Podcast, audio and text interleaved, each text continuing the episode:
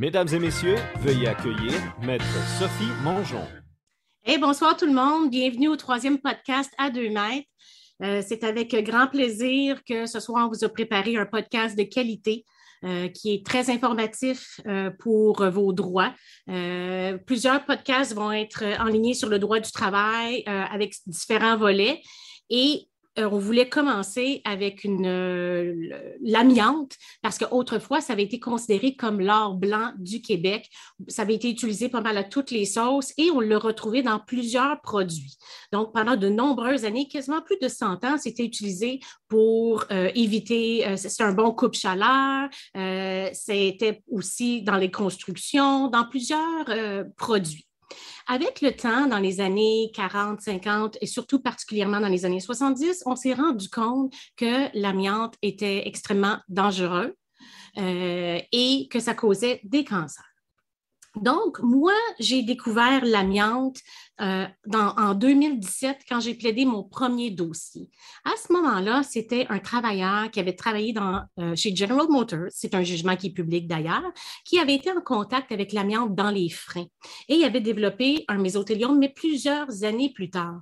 Et là, ça a été mon premier combat relatif à l'amiante. À ce moment-là, j'avais ce très gros dossier et lorsque nous nous sommes présentés au tribunal administratif du travail, à ce moment-là, j'ai vu le David contre Goliath. C'est-à-dire que General Motors était représenté par une grosse firme d'avocats euh, du centre-ville. Il était accompagné d'experts et en plus, il y avait de la doctrine et des documents scientifiques à ne plus finir. Et je me suis dit, comment le commun des mortels peut s'en sortir et comprendre comment ça fonctionne? Suite à ça, j'ai rencontré un monsieur qui s'appelle Gilles Mercier, qui est un inspecteur à la CNSST, qui était retraité, puis son père est décédé, si je ne me trompe pas, d'un mésothéliome également, et il s'est attardé à cette maladie-là. Et il est venu me voir. Et également à ce moment-là, on a relancé l'Association des victimes de l'amiante du Québec. C'est une organisation qui existait depuis un bon bout de temps, mais qui s'était un peu, euh, suite à, l'interdiction, l'amiante était moins populaire, elle avait perdu un peu de son souffle, mais à ce moment-là, on a reparti l'Association des victimes de l'amiante du Québec et à un moment des plus opportuns, parce que dans l'année subséquente, il y a eu le Bureau des audiences publiques environnementales. Ça, c'est des audiences publiques qui écoutaient des, revendications euh, de, compagnies minières, de la CNSST, d'entreprises, de la ville, des municipalités pour savoir quoi faire avec les résidus miniers qui sont à l'extérieur de Thetford Mines. Donc, à ce moment-là, la VAC avait l'opportunité de présenter un mémoire, un document de travail pour expliquer les craintes qu'on a par rapport aux travailleurs. Et suite à ça, ça l'a mené à d'autres dossiers d'amiante. Et à ce moment-là également, donc dans la suite des choses, je me suis rendu compte que euh, les dossiers de CNSST où il y avait des réclamations pour des maladies pulmonaires, il existait aux États-Unis des fonds d'indemnisation qui, euh, c'était des, milliards, pardon, des millions de dollars qui étaient euh, accumulés là lorsque les entreprises qui fabriquaient des produits ont fait faillite dans les années 70-80. Donc, ça nous a apporté à comprendre que maintenant, l'amiante, malheureusement, si vous êtes victime d'une maladie euh, pulmonaire, et c'est ça qu'on va regarder avec notre expert Norman King, euh, si c'est relié à votre travail, vous pouvez toujours faire une réclamation à la CNSST, mais si ce n'est pas relié à votre travail, vous n'êtes pas capable d'identifier dans quel contexte et vous avez un diagnostic dont on va discuter, il y a d'autres possibilités pour réclamer aux États-Unis.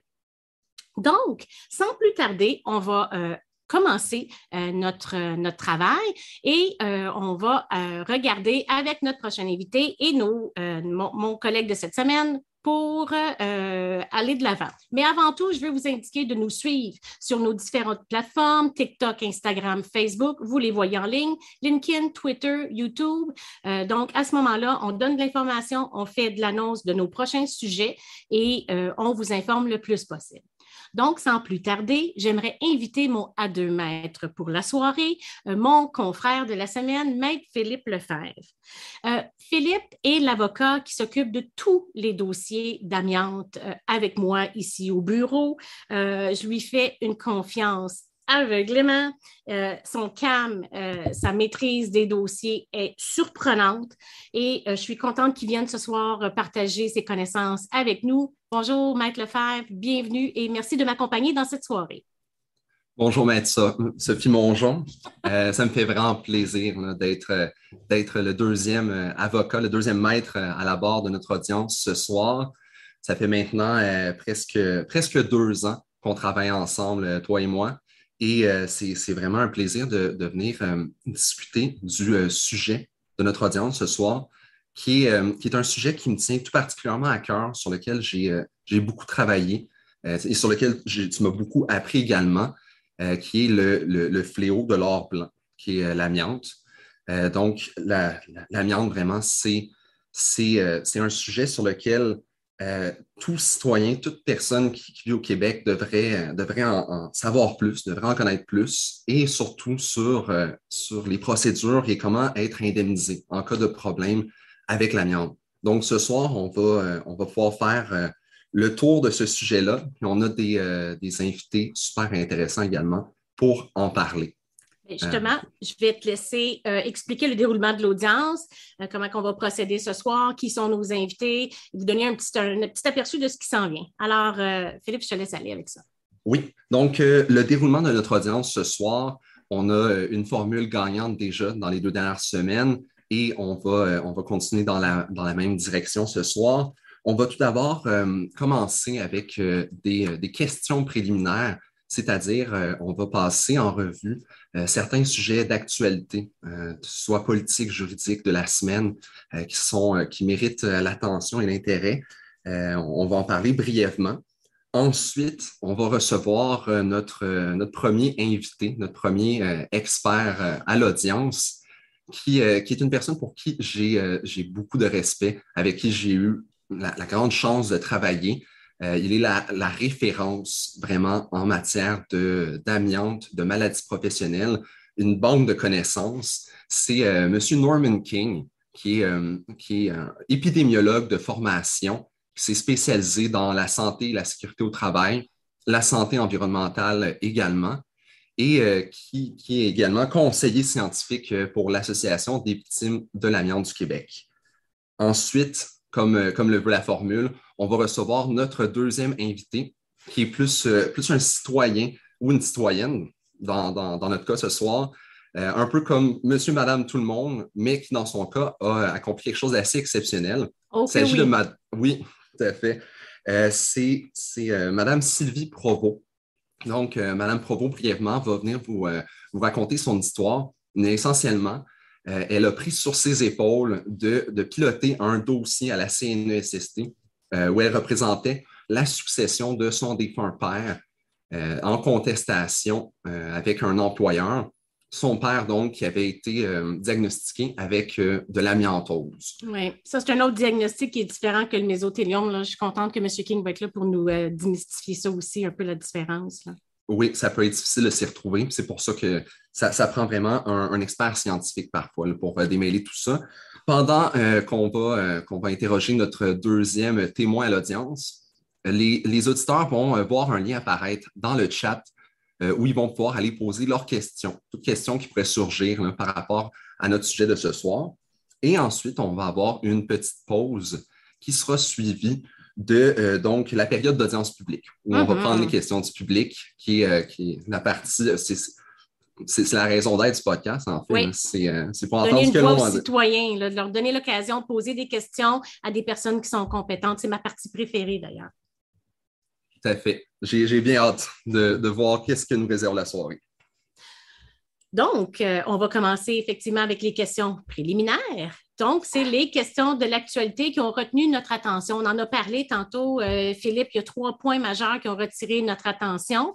Euh, je, vais faire, je vais commencer par le premier qui est en lien avec le podcast qu'on a fait la semaine passée sur les victimes de violences conjugales et sexuelles.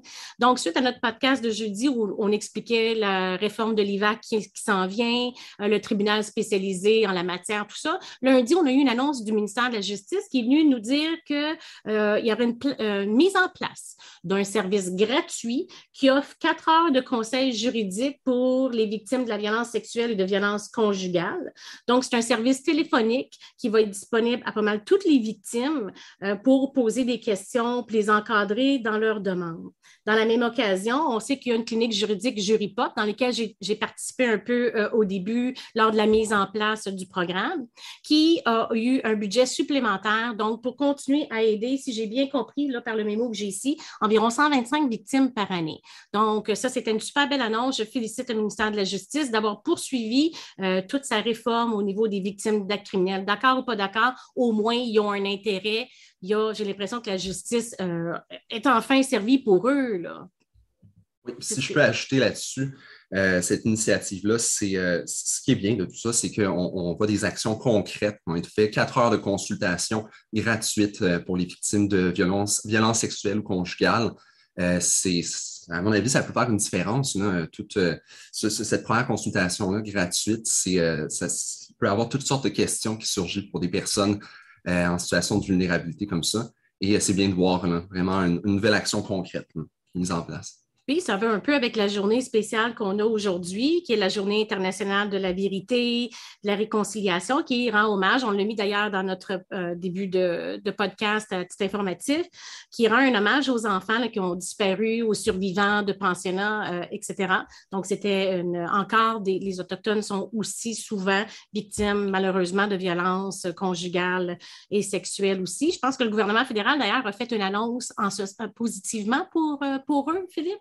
Oui, tout à fait. une autre action concrète hein, qui va être posée dans, le cadre de cette autre, euh, cette autre cause-là, en fait, c'est euh, il va y avoir une compensation de 40 000 qui va être offerte euh, par le gouvernement fédéral à toutes les victimes, en fait, issues des Premières Nations, tous les enfants qui ont été retirés de leur famille, qui ont été placés dans le système de, fédéral de protection de la famille après 2006. Donc, c'est un autre bon geste concret. Un bon pas dans la bonne direction.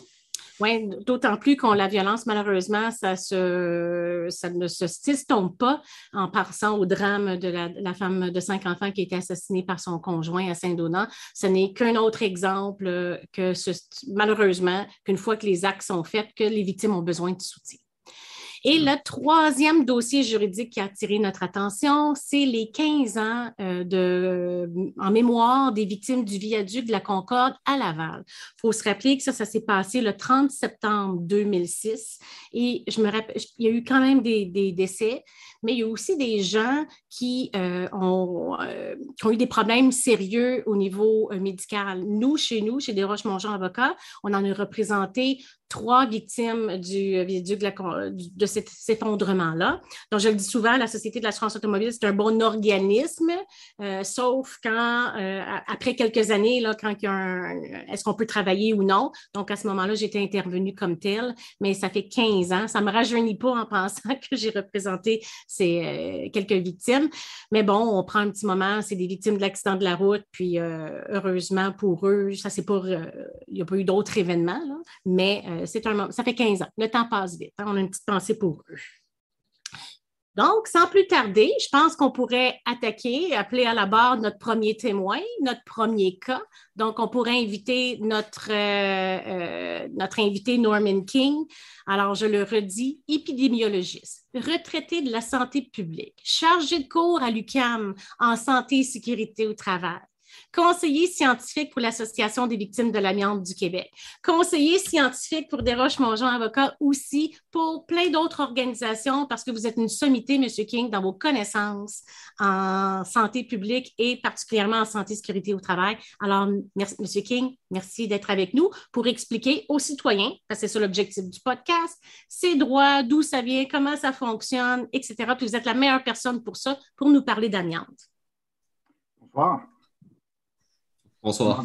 Vous m'entendez? Oui, on vous entend. Oui, mais j'apprécie beaucoup votre introduction parce que malheureusement, ce ne sont pas tous les juges du tribunal qui me perçoivent de cette façon-là. Et ça, c'est une autre histoire. Euh, oui. Alors, euh, je ne sais pas trop où commencer. Voulez-vous me poser une question? Bien, certainement, M. King. Dans le fond, ce que je voudrais expliquer, c'est un peu votre cheminement parce qu'il est vraiment, il est tellement intéressant. J'ai bien beau dire que vous êtes une personne fantastique. Je pense que votre parcours euh, va nous indiquer d'où vous venez puis pourquoi vous avez toutes ces connaissances-là aujourd'hui. OK, mais euh, merci. Je vais prendre quelques minutes.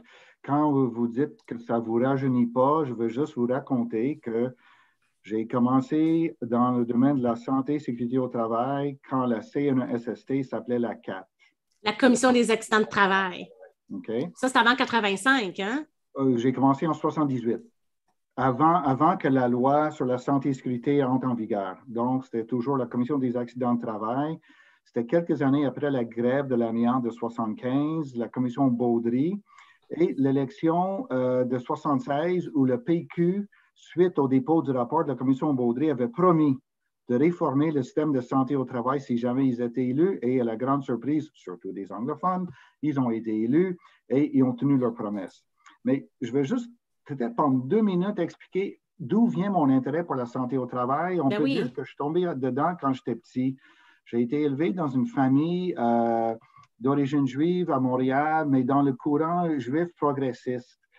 Juste pour vous donner un exemple, mon père, euh, parce que j'ai perdu ma mère très jeune, donc je parle surtout de mon père, nous avons boycotté l'Afrique du Sud à cause de l'apartheid dans les années 50.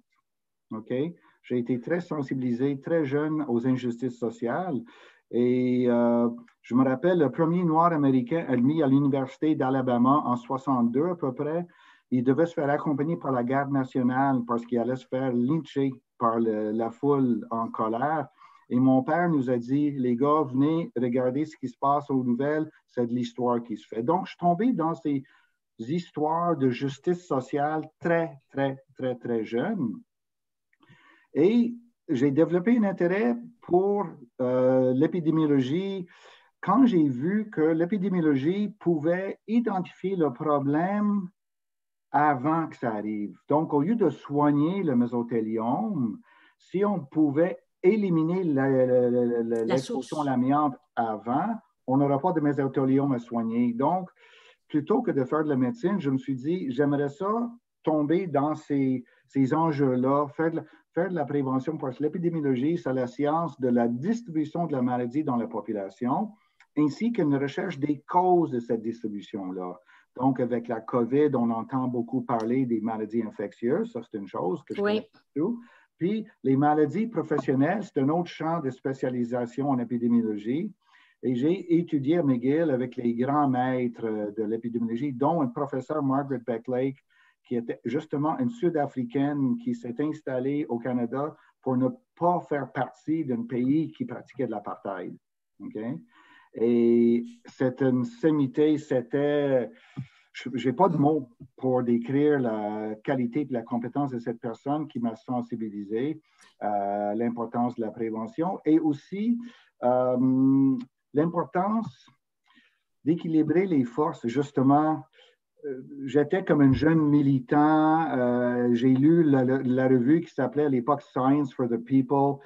Je voulais, dès mon début en épidémiologie, équilibrer les forces parce que je voyais, comme tu as mentionné, côté patronal, les ressources qu'ils avaient pour défendre leur dossier. Puis moi, mon rêve était de dire, je peux-tu, moi, mettre la science au service des travailleurs?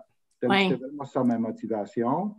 Et j'ai commencé à travailler dans le réseau de santé publique par la suite. Euh, j'ai eu comme premier mandat, puis je vais m'arrêter là, euh, de mettre sur pied les programmes de santé spécifiques aux établissements en vertu de la loi sur la santé et sécurité au travail, en collaboration avec les équipes de santé au travail dans les CLSC de l'époque. Donc, euh, un peu plus tard, j'ai développé au CLSC Centre-Ville un programme de soutien aux victimes de maladies professionnelles où je fournissais la documentation scientifique qui aidait la personne à démontrer que sa maladie était caractéristique du travail ou reliée au risque particulier de son travail. Juste pulmonaire au niveau orthopédique au complet, là, tout là? Tu vois, avec l'annexe de la loi, on a tendinite, euh, bursite, ténosynovique qui sont reconnus en lien avec les mouvements répétitifs, mais pas le canal carpien. Donc, euh, j'avais, exemple, un dossier d'une travailleuse pour la compagnie Hershey's qui ramassait les, les barres de réglisse à cette fréquence-là et elle a développé une tunnel carpien. Elle n'avait pas la présomption euh, en sa faveur. Donc, je suis allé témoigner devant le tribunal pour tenter de faire reconnaître cette maladie comme maladie professionnelle en lien avec les mouvements répétitifs, par exemple. Moisissure, euh, de minutes, euh, j'étais. Mais depuis ma retraite avec, et depuis mon implication avec la VAC, je me spécialise surtout sur les maladies en lien avec l'amiante, mais si je reçois d'autres euh, demandes, je peux, je peux donner suite quand même. Puis, ton premier contact, votre premier contact avec l'amiante, moi, j'ai expliqué que c'est en 2017, quand j'ai eu un dossier. Je n'avais aucune idée à quoi je m'attaquais quand j'ai fait mon premier dossier d'amiante. Je pensais que c'était pour être facile. Je ne pensais pas que c'était pour être dur comme ça. En Philippe, toi aussi, on a fait d'autres dossiers ensemble. Je ne pouvais pas m'attendre à ça mon, premier contact, c'était comme étudiant à McGill, justement. McGill a une certaine réputation par rapport à l'amiante avec euh, l'équipe McDonald's et compagnie. Euh, les études, il y a une certaine, comment je dirais, là, pas controverse, mais en tout cas, il y a une certaine contestation des résultats, mais il y a quand même des études de McGill qui ont démontré chez les mineurs qui ont démontré les effets néfastes de l'amiante.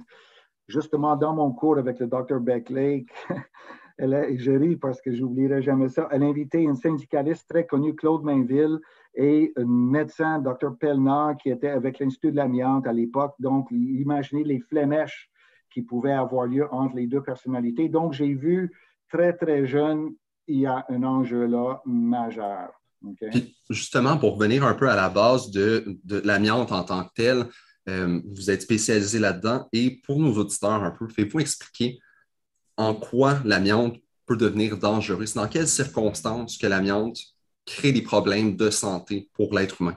Puis avant ça, où c'est qu'on la trouve pour commencer? le citoyen ordinaire là, ou le travailleur, c'est où ça l'amiante? Parce qu'on ne sait pas, c'est pas écrit dessus euh, produit dangereux tout le temps. Là. OK. Donc, je vais commencer quand même par la bonne nouvelle parce que euh, c'est important. Parce que quand je dis que de l'amiante, on le trouve partout, ça fait paniquer le monde. Hein?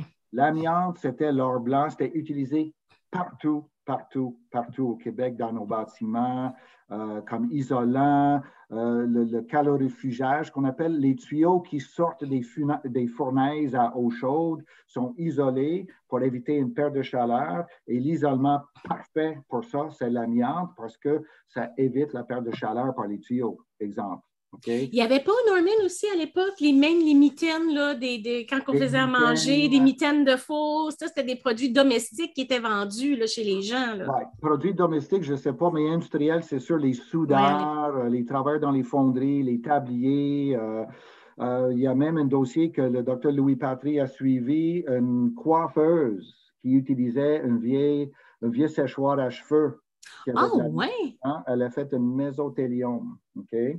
Les, les, euh, les séchoirs rouge pluie, c'est pas ça, là. Mais non, non, non. mais c'était un vieux. Donc, les matériaux de construction. Donc, la bonne nouvelle, si vous vivez dans une vieille maison et vos murs sont en bon état, il n'y a absolument aucune inquiétude. OK?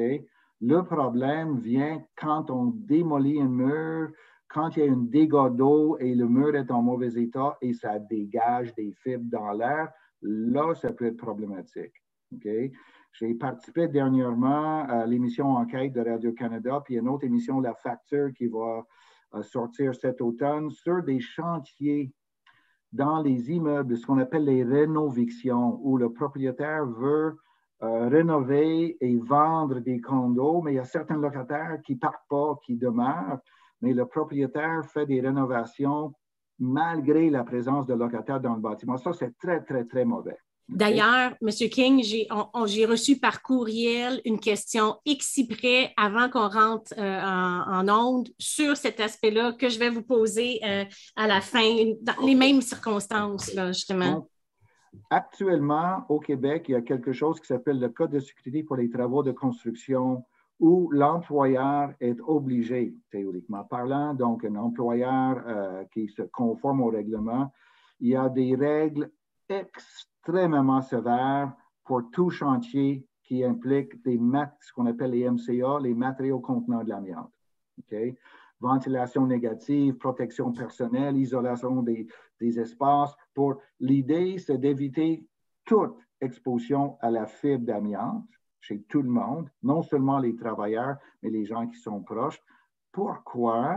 Parce qu'un très faible niveau d'exposition, une très faible durée d'exposition peut quand même conduire à une maladie 20, 30, 40 et plus plus tard. Donc, la maladie qui nous, comment je dirais, la maladie le plus, le plus impressionnant, si on veut, c'est ce qu'on a justement les cas que vous avez mentionnés, le mésothéliome, qui est un cancer de l'enveloppe du poumon. Il y a le mésothéliome du péritoine qui est plus rare, ça c'est plus au niveau de l'abdomen. Euh, mais revenons à vos mésothéliome pleural de l'enveloppe du poumon. Donc, L'exemple classique, tragique, c'est la dame qui secouait les vêtements de son mari dans les années 60-70 pour les mettre dans la laveuse parce qu'à l'époque, on pouvait revenir à la maison avec nos vêtements de travail, ce qui est totalement interdit depuis un certain nombre d'années. Mais à l'époque, on le faisait. Et il y a même eu un dossier, j'ai vu un reportage à CBC, je pleurais de rage. La dame secouait les vêtements de son mari aidait de sa petite fille, sa, fille de 10 ans qui l'aidait. Les deux ont fait un mésothéliome. Et la dame était sur son lit de mort, puis elle a dit, si Harper, c'était l'époque Harper, si Harper exporte l'amiante aux Indes, c'est la même chose que d'aller au centre-ville avec une fusil. Donc, ça, c'est un exemple tragique, classique, de quelque chose qu'on ne voit plus de nos jours. C'est ça la bonne nouvelle. On ne euh. voit plus des situations comme ça. C'est du passé. Très important pour les gens qui nous écoutent de comprendre, on ne voit plus de pareilles situations. Et si vous êtes dans une maison, et c'est une maison qui a un certain âge, et les murs, les structures sont en bon état, il n'y a pas d'inquiétude. Par contre, si vous vous apprêtez à faire des rénovations majeures, là, je vous conseille d'engager un entrepreneur spécialisé. Exemple, quand j'ai vendu mon, quand ma femme, a vendu notre, notre appartement à Montréal, euh, on a constaté que l'isolement des tuyaux de la fournaise était fait en amiante en bon état, pas de problème. Mais les acheteurs ont dit, garde, en achetant, on aimerait mieux que vous enleviez l'amiante avant. J'aurais été bien mal placé de refuser. Effectivement. Alors, euh, j'ai accepté avec plaisir de le faire. Puis, j'ai engagé une firme. Je ne l'ai pas faite moi-même, là. J'ai engagé et ça a coûté, ça coûte des sous. Mais quand vous voulez faire des travaux avec des matériaux contenant de l'amiante, vous n'avez pas le choix. Vous avez besoin d'engager une firme compétente parce qu'il y a des firmes qui pourraient peut-être vous offrir de faire ça bon marché, de refuser. Ben, c'est toujours hein, des, économies. Hein? Qui, vous montre ses compétences, qui démontre ses compétences, qui connaît le code de sécurité pour les travaux de construction et qui va vous indiquer quels sont les moyens de prévention qu'il va prendre en fonction du, de la rénovation que vous voulez faire. Je vais, vous prendre à l'inverse. Euh, Philippe, c'est quoi les diagnostics là, qui sont euh, la majorité du temps reconnus comme étant une exposition à l'amiante? Oui, donc, M. King l'a mentionné un peu plus tôt. Euh, en matière de santé et sécurité au travail, il y a trois diagnostics qui sont, qui sont en fait là, beaucoup plus reconnus, beaucoup plus protégés par la, loi en fait. les trois diagnostics qui reviennent le plus souvent, c'est l'amiantose, le cancer pulmonaire et le mésothéliome.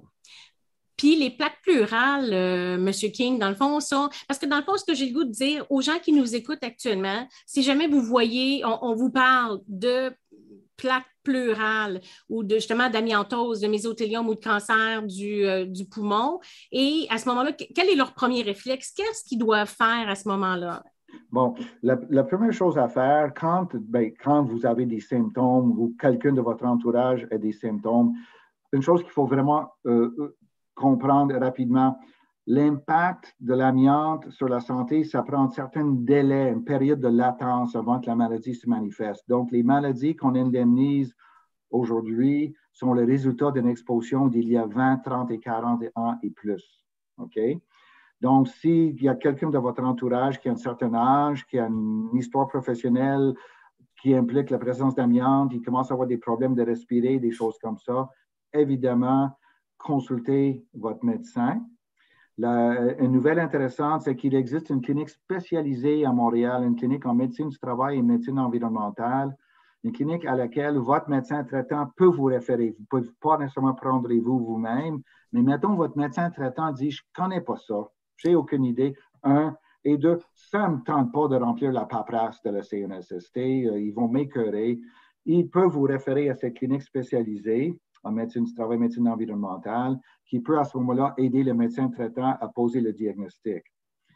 Évidemment, une fois le diagnostic posé, quand c'est pulmonaire, comme, comme Philippe et Sophie savent très bien, le dossier est envoyé automatiquement au Québec aux deux comités des euh, pneumologues, le comité maladie professionnelle pulmonaire, comité spécial des présidents, et suite à cette analyse par deux comités de trois pneumologues chaque, la commission rend cette décision. Donc, votre médecin, pour les maladies pulmonaires, peut-être pouvez rassurer votre médecin en disant, d'une façon ou d'une autre, une fois que vous remplissez le petit attestation médicale, le dossier est pris en charge par d'autres pneumologues, donc c'est eux qui vont poser le diagnostic final.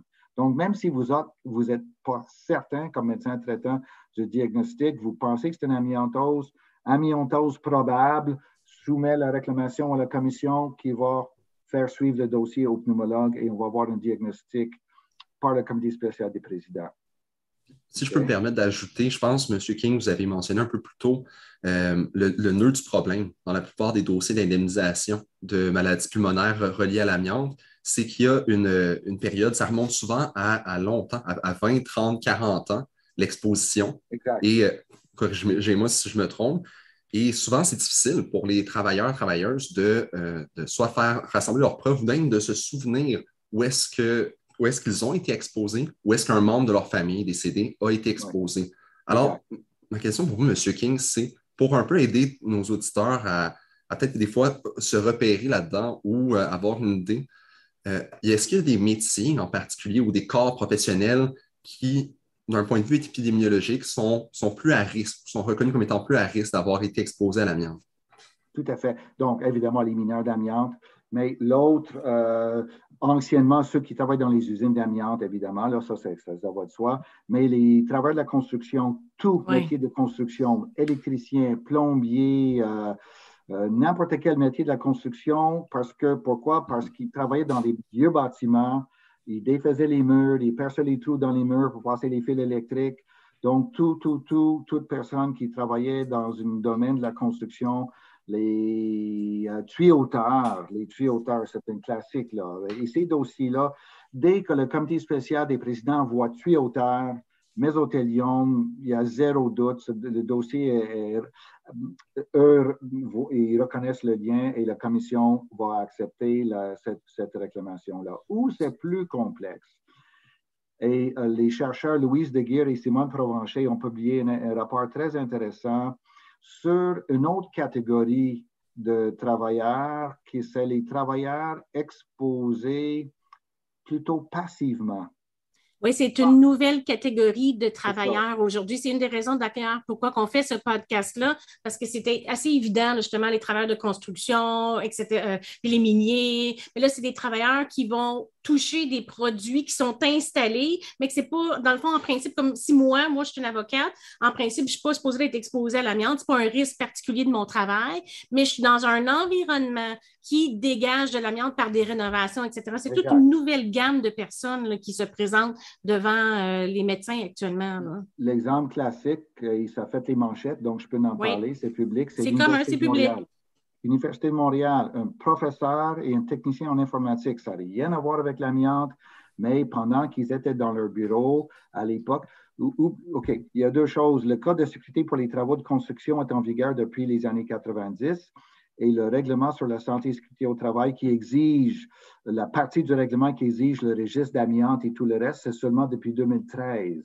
Donc, pour le prof d'université, 1960, 70, 80 jusqu'aux années 90, les employeurs, ce n'était pas qu'ils étaient négligents, c'est qu'il n'y avait pas d'exigence de euh, euh, mettre de l'avant des précautions. Donc, lorsqu'on est professeur, puis il y a des travaux techniciens informatiques et on passe soi-même les fils dans le plafond où il y a des démolitions de murs qui se font pendant qu'on est là. comme je dis, le niveau d'exposition requis pour faire le mésothéliome est tellement faible que ces gens-là, même pas les travailleurs, euh, peuvent faire la maladie. L'autre chose qui est ultra importante à comprendre, le mésothéliome, par exemple, c'est une maladie très rare. Dans la population en général, un cas sur un million. C'est très, très rare. Chez les travailleurs exposés à l'amiante, 100 cas sur un million. Donc, 100 fois plus fréquent que dans la population, mais quand même 100 cas sur un million de personnes exposées. Donc, l'immense majorité des personnes exposées ne développeront pas la maladie. Donc, l'employeur ne peut pas dire Ouais, mais lui, il a eu, mais il n'y en a pas eu d'autres dans mon lieu de travail. Donc, non, ce n'est pas caractéristique. Au contraire, puisque c'est une maladie très rare, dès qu'il y a une exposition, euh, il y a une présomption légale. Il y a certains experts euh, pour les patrons que je n'aimerais pas pour ne pas me faire poursuivre qui font un plaisir à dire non, non, non, c'est pas en lien avec l'amiante, il n'y a pas assez exposé. J'aimerais ça poser à ce médecin-là c'est drôle, hein? Vous avez la maladie, c'est tellement rare et vous avez défendu des dizaines de cas de mésothéliome en disant que tous ces cas de mésothéliome dont l'amiante est la cause principale, puis vous dites non, c'est un mésothéliome sans lien avec l'amiante. C'est tellement, tellement irritant. L'autre chose par rapport au mésothéliome, c'est que l'amiante est à peu près le seul facteur causal connu. Selon les études, il y a une étude euh, qui a été déposée justement au euh, BAP, au Bureau d'audience publique sur l'environnement, qui dit que 98% des cas de mésothéliome au Canada sont en lien avec une exposition en milieu de travail, que ce soit actif ou passif via le bâtiment. Donc, justement, M. King, vous avez parlé qu'après les deux comités, la CSST peut accepter le dossier et là, ça nous amène à un autre suite dans un dossier quand il euh, faut euh, euh, contester la reconnaissance du dossier par la CNSST. Je me rappelle à l'époque, en 97, quand j'ai commencé, j'étais toujours en défense. Mm-hmm. Donc, en, pas en défense, en appel. C'est tout le temps moi qui étais l'instigatrice du recours. Et avec le temps, ben, là, on est devenu en défense où maintenant les employeurs contestent des dossiers. et même si la CNSST va accepter le dossier, l'employeur va tenter de dire que l'exposition n'était pas suffisante, etc. Et c'est quand même une bonne bataille. Et c'est ce qui nous emmène à inviter notre prochaine euh, invitée, qui est Sylvie Sylvie Provo, elle, c'est une dame qui, justement, vous le disiez, M. King, le délai avant que la maladie soit développée, c'est beaucoup plus tard. Souvent, la personne n'est plus à l'emploi. Euh, donc, les personnes sont âgées. Euh, donc, comment se défendre, comment contester, comment faire tout ça? Donc, Sylvie Provo, qui est notre prochaine invitée, elle, elle a euh, représentait son père, qui était une, succession. Le dossier avait été accepté par la CNSST. Euh, l'employeur a contesté. Elle a dû se présenter à la cour. Mais à la cour, la question, c'est euh, c'est quoi le degré de preuve, euh, qu'est-ce qu'il y en est? Euh, donc, elle va venir nous raconter ça. J'imagine qu'elle va arriver dans quelques minutes sans trop, sans trop de soucis. Donc, elle a dû, par elle-même, justement, se présenter à la cour contre un gros employeur et un médecin expert. Ça, c'est pas mal difficile. Puis dans le dossier de, je peux le dire, c'est la succession de Régent Provost, ce qui était particulier, c'est que c'était quand même assez évident que euh, c'est assez évident à ce moment-là que lui avait été en contact pendant de nombreuses années. Puis son diagnostic, c'était amiantose pleurale. Pourquoi? C'est quoi la différence entre un amiantose puis effectivement un mésothélium? Bon. Euh, bon. L'amiantose, c'est une fibrose pulmonaire. Donc, le mésothélium, c'est un cancer qui s'attaque à l'enveloppe du poumon. Le cancer du poumon, c'est un cancer du poumon, même genre de ben, il y a cancer causé par le tabac, par exemple, cancer causé par l'amiante et plusieurs autres cancérigènes au milieu du travail. L'amiantose, c'est une fibrose et la meilleure façon que je prends pour l'illustrer, c'est une maladie restrictive. Ça veut dire que le poumon perd sa capacité quand on respire, on prend en respiration, on expire, on sort de l'air. Notre poumon doit faire de l'expansion pour amener de l'air, puis après ça, euh, rétrécir pour expirer l'air. Et si le poumon perd cette capacité d'expansion, euh, évidemment, c'est beaucoup plus difficile d'avoir un apport d'oxygène suffisant pour faire fonctionner le corps. OK? Alors, le meilleur exemple que je donne pour illustrer c'est quoi une fibrose pulmonaire, imaginez une éponge, une éponge qui est très flexible, vous pouvez le prendre, puis vous pouvez l'écraser, puis là, l'éponge va reprendre sa forme, OK? Imaginez une éponge sur laquelle vous versez de la peinture et vous laissez de la peinture solidifier. L'éponge perd complètement son élasticité, devient rigide. C'est un exemple peut-être un peu boiteux, mais ça donne une idée. Donc, l'amiantose, c'est ça, le poumon perd son élasticité, ça perd sa capacité de inspirer puis prendre des grands volumes d'air et expirer euh, l'air euh, par la suite, contrairement au cancer qui est un autre type de maladie. Parfait. Donc, effectivement, on voit que Mme Provost est ici avec nous. Bonjour, Mme Provost. Vous allez bien? Je vais demander d'ouvrir votre micro. Bonsoir. Bonsoir. Bonsoir. Oui. Oui, OK. On vous voit avec un beau feu à l'arrière. Là. Vous êtes dans quel coin? Là? La beauté du Zoom, on peut être partout sur la planète. Oui, moi, je suis à Baie des Sables en Gaspésie. Es-tu ah. chaud par là? Ou ben, il faisait 11 degrés aujourd'hui. Il faisait 11 aujourd'hui. Quand même correct. Bon. Ben, là, Madame Provo, vous savez, une des raisons qu'on vous a invité aujourd'hui, c'est pour votre résilience, votre euh, courage. Et honnêtement, je dis souvent, le droit administratif, c'est supposé être un droit où une personne est capable de s'organiser tout seul. C'était ça l'objectif au départ quand les lois administratives ont été créées dans les années 70. Euh, Puis des fois, je trouve que même moi, j'ai de la misère à naviguer là-dedans. Au début, euh, en début de podcast, je disais que j'avais un gros dossier contre un, un gros employeur. Ça avait duré deux jours d'audience. Trouvé ça épouvantable. Et vous, vous avez vécu la même chose, mais vous vous êtes défendu toute seule. Alors, je vous lève mon chapeau. Puis la première question que j'ai voulu vous répondre, dans quel contexte vous vous êtes retrouvé à apprendre tout ça, l'amiante, euh, puis euh, vous défendre toute seule? Bien, c'est sûr que ça a commencé ben, par le diagnostic de mon père, qui était vraiment une surprise totale. Mon père, il travaillait dans une usine, il n'a jamais été, en tout cas, dans notre connaissance, dans notre vie, jamais été en contact avec l'amiante.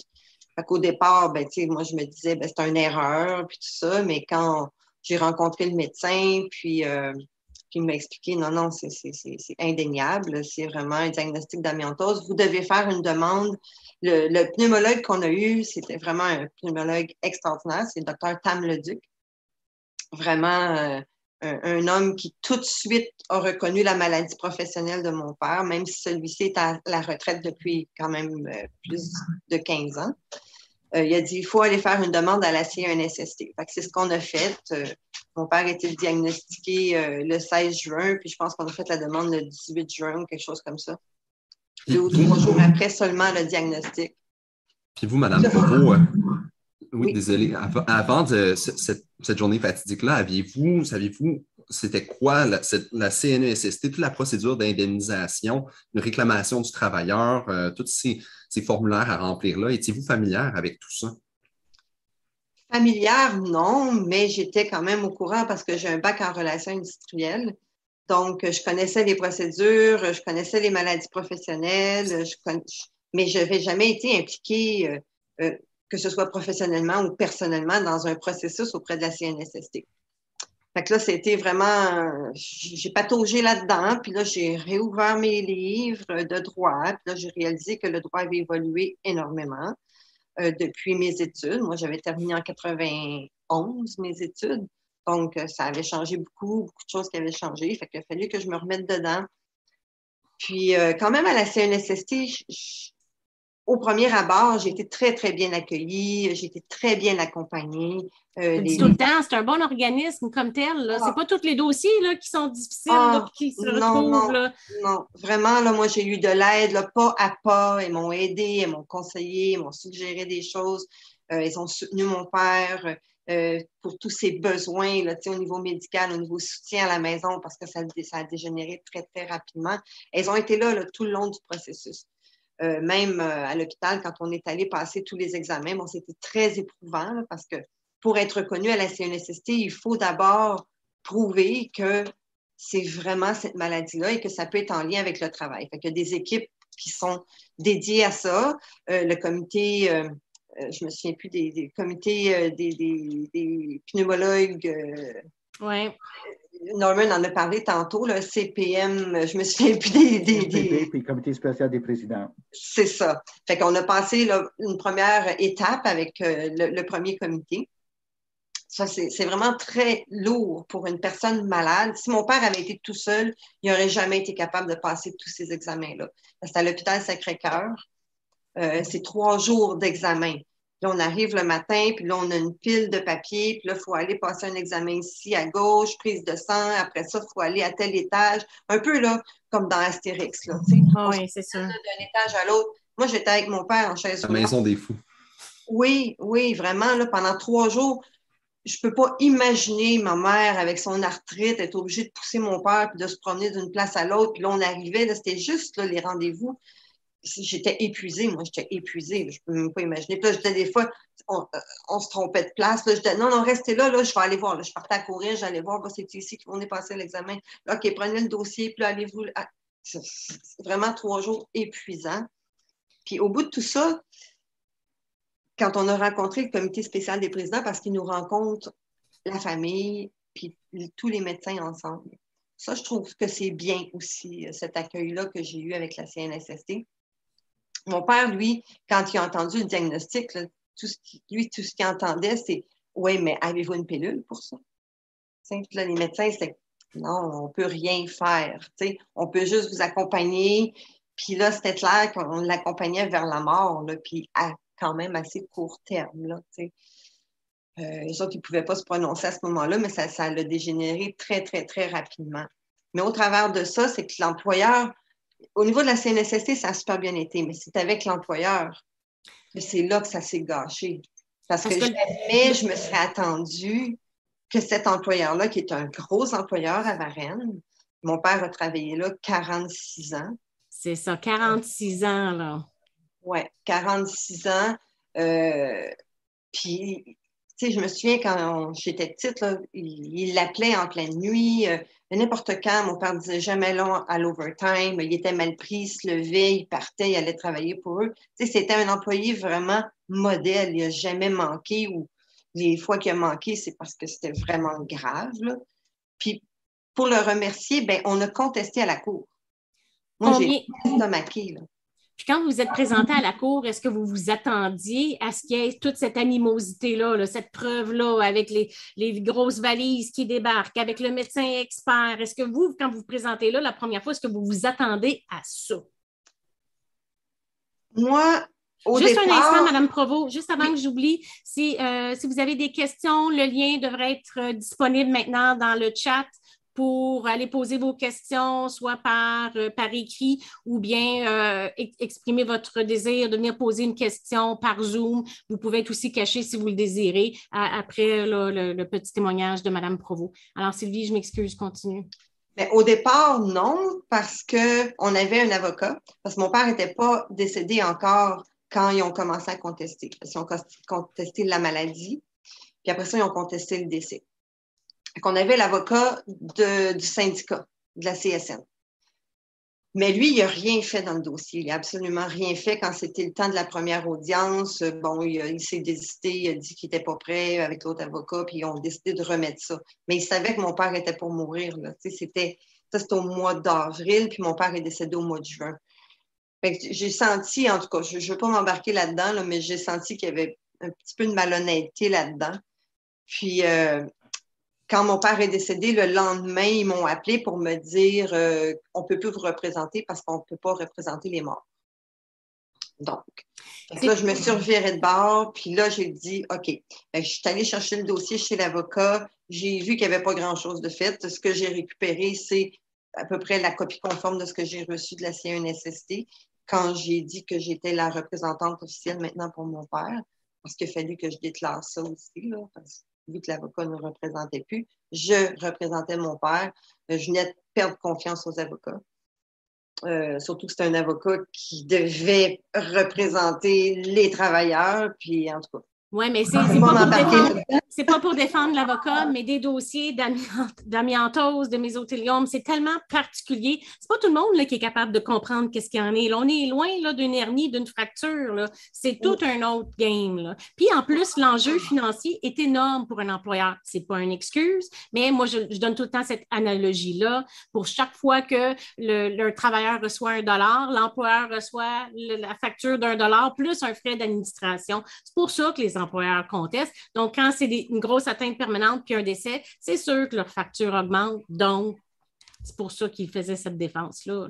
Oui, ça, ça, je peux comprendre. À ce moment-là, je ne comprenais pas vraiment ce qui se passait. Mais avec le recul, par exemple, maintenant, quand je sais que l'employeur savait depuis l'année 2000 où il y avait déjà eu euh, une plainte, euh, une personne qui avait été indemnisée, euh, la, la, CNSST est rentrée là, la santé publique est rentrée là. Ils ont déterminé qu'il y avait 11 travailleurs qui étaient malades déjà en 2000, 2001. Là, je ne me souviens plus les dates exactes. J'essaie d'oublier ces, ces événements-là, malgré que ça ne s'oublie pas. Euh, fait que quand avec le recul, quand je sais qu'ils savaient tout ça, je sais que maintenant ils savaient.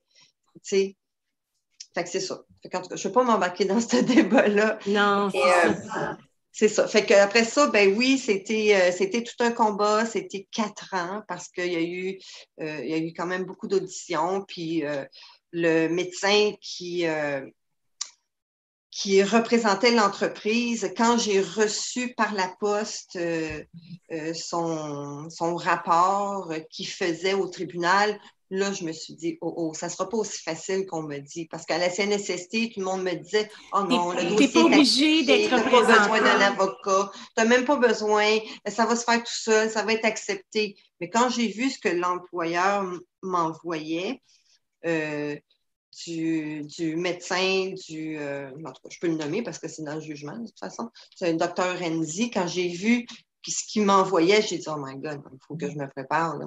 Fait que là, j'ai commencé à faire des recherches sur Internet. Je suis allée sur Sokige. J'ai lu tous les jugements. Sokige, pour ceux qui nous écoutent, c'est quoi? C'est quoi, Philippe, Sokige? C'est quoi pour les gens? Sokige, en fait, c'est une base de données juridiques qui compile toutes sortes de, décisions de tous les tribunaux canadiens. C'est vraiment une, bible juridique. En plus euh, d'avoir plein d'articles de, de littérature juridique super intéressant un, point de départ essentiel à beaucoup de dossiers. Ce qui m'amène à vous demander, Madame Provo, pour faire votre preuve dans ce dossier-là, tout de même, il y a une preuve euh, qu'on pourrait qualifier de mammouth, vraiment énorme, que vous avez réussi à mobiliser. Mhm. Comment est-ce que vous êtes pris? Par où avez-vous commencé? Ben, c'est comme ça que j'ai commencé. Sur ce qui j'ai pris, j'ai fait une recherche sur avec le mot amiante, amiantose, tous les mots que je, à force de lire la littérature que je, je mettais dans les recherches, j'ai sorti plus de 250 dossiers que j'ai dû, euh, jurisprudence, que j'ai dû mm-hmm. lire deux, trois fois. Ensuite, j'ai fait une sélection de tous les procès que Dr. Renzi avait participé avec une recherche sur son nom, Paolo Renzi. Fait que j'ai lus et relus et relus et j'ai relevé là-dedans des contradictions j'ai relevé euh, des mensonges. J'ai réussi aussi pendant l'audition, euh, j'ai fait venir les enregistrements de chacune des auditions parce qu'on a eu, euh, je pense, trois journées d'audition, trois journées et demie. Et qu'à chaque fois que je sortais, je faisais venir les enregistrements et j'écoutais, je, je réécoutais, je notais tout ce qu'il disait mot à mot. Et là, j'allais retracer dans la jurisprudence des contradictions avec ce qu'il venait de dire. Parce que moi, je ne pouvais pas le coincer au niveau scientifique. Euh, j'ai pas de connaissances scientifiques. Fait qu'il fallait que je le coince sur d'autres choses. Puis c'est comme ça que j'ai réussi à démontrer.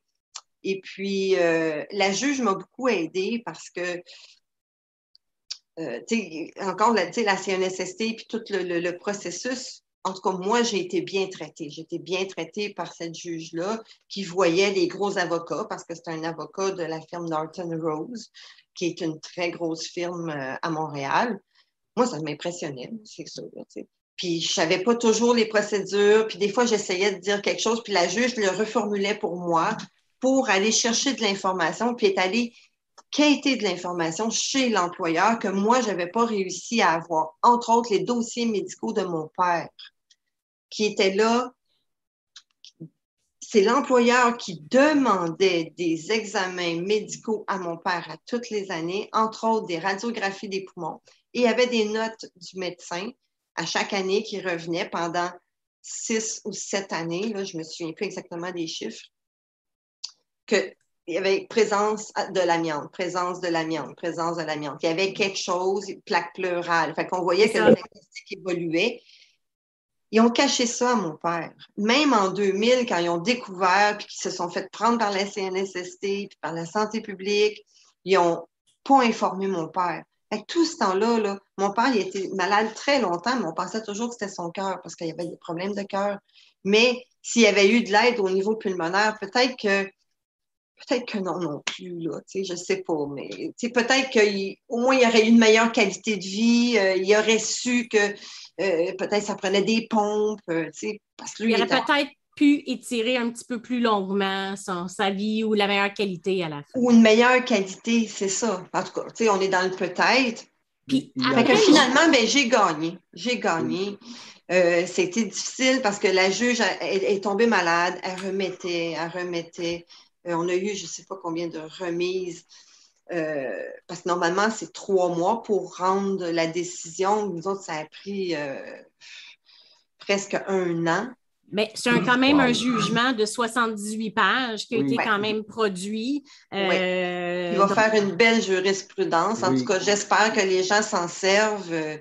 J'aimerais mentionner quelque chose, ajouter quelque chose. D'abord, je vais féliciter Sylvie pour son travail extraordinaire qu'elle a fait. C'est vraiment je savais que tu avais fait ça, mais là, avec ce que tu viens de dire, je vois tout ce que tu as fait.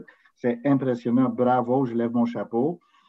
Un autre élément qui t'a aidé, c'est que le médecin qui était sur le banc, il était très compétent aussi pour questionner euh, aussi les, euh, affirmations de Dr. Renzi. Euh, et ce qui est triplement frustrant dans ce dossier, c'est la malhonnêteté, c'est parce que le docteur Renzi, corrige-moi si je me trompe, parce que quand on a un diagnostic d'amiantose, on ne peut pas dire que c'est causé par autre chose que de l'amiante. Hein? On mm-hmm. s'entend?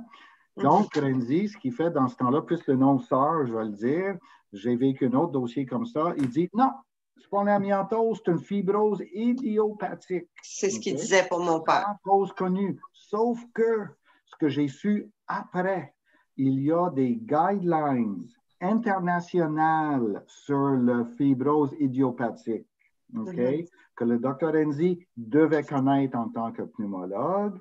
Et ces guidelines disent très clairement, lorsqu'il y a de l'exposition à l'amiante, ce diagnostic est écarté.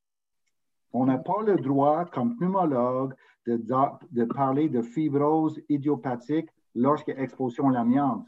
Mm-hmm. ça, c'est les guidelines Japon, États-Unis, Amérique latine, Europe comprenez-vous, tout ce, que, tout ce que vous dites, c'est des mots extrêmement compliqués pour le commun des mortels. Alors, c'est un peu ça la difficulté de l'amiante. Les personnes sont âgées, euh, soit de leur succession, c'est épuisant, donc c'est un peu compliqué. Et c'est pour ça que l'Association des victimes de l'amiante du Québec a été euh, relancée. Et si jamais vous vous retrouvez dans des situations où ce que un proche de vous euh, ou quoi que ce soit, à ce moment-là, vous pouvez faire un contact avec l'Association des victimes de l'amiante du Québec. On va vous référer vers des médecins, etc. Sylvie, j'ai une autre petite question pour vous. Et notre salle d'attente est remplie de personnes qui veulent nous poser des questions en Zoom. Donc, on va y aller rapidement. Mais une dernière petite question. Une fois que tu as obtenu gain de cause, mhm. par la suite, donc, il y a eu la question d'indemnisation au niveau de la CNSST. Et puis par la suite, je pense que tu as découvert d'autres choses qui font l'objet d'un recours collectif actuellement par rapport à des fonds d'indemnisation américains. C'est bien ça? Exact. Qu'est-ce que tu as découvert? Ben, j'ai découvert ça euh, justement en rencontrant les gens de l'AVAC, l'Association des victimes de la du Québec, euh, euh, en assistant au BAP, surtout quand je vais tutoyer, on sait que tout le monde sait qu'on se connaît, en tout cas non, pas tout le monde, mais quand tu as fait ton, ton élocution au BAP et que tu as vraiment expliqué c'était quoi euh, cette firme américaine, puis que tu faisais des recherches là-dessus. Puis ça, moi, j'ai entendu ça, puis je me suis dit, ben, hein, je vais aller fouiller. Moi aussi, je vais, je vais demander, voir. Puis j'ai appelé euh, la, firme américaine à New York. Et effectivement, il y avait deux dossiers d'ouvert au nom de mon père. La CNSST faisait des réclamations au nom de mon père sans m'en avoir parlé. un pour la, maladie et un pour le décès.